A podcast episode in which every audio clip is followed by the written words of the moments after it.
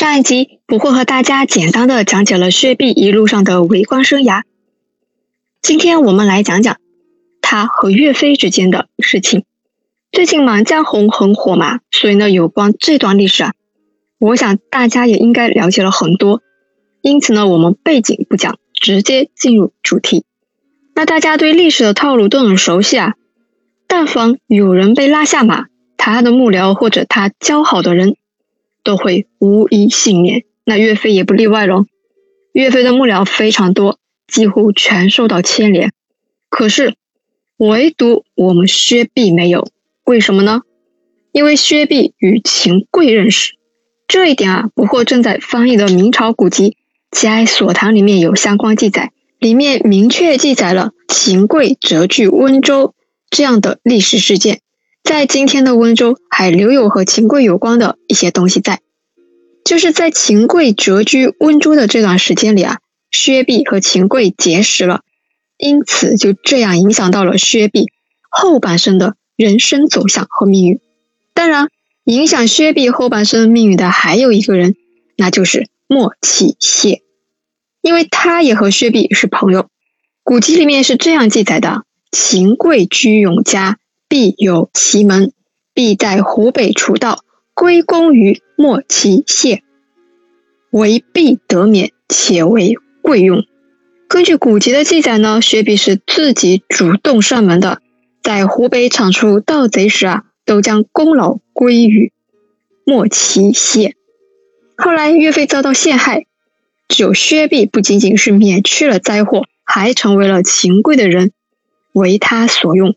所以薛弼在历史上争议很大，有人说他是主动巴结，以致呢免遭祸害，不仅免遭祸害，还能使自己被秦桧所用。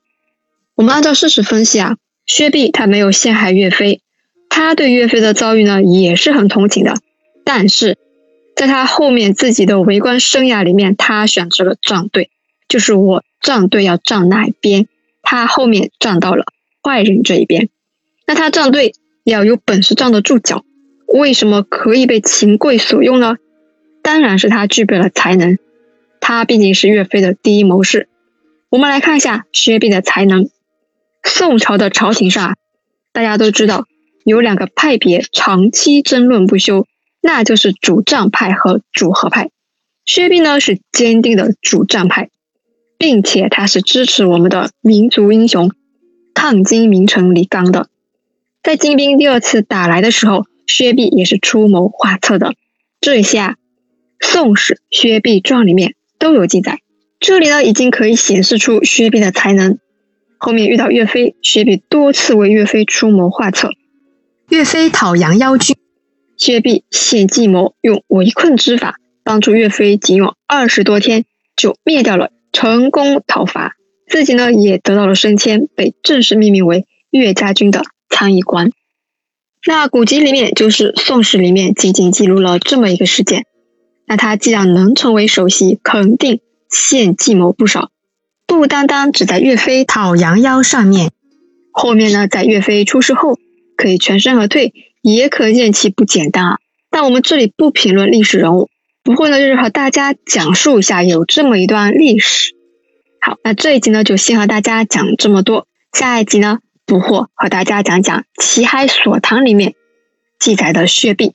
喜欢历史的朋友可以关注不惑的公众号“不惑讲历史”，里面有温州通史，也有中国通史，还有历史人物以及专栏。公众号呢又有书单分享，还有各种经籍书画的优质资源分享。现在也已经提供古籍与古画的高清扫描页下载。文章里呢也有不惑自己做的思维导图。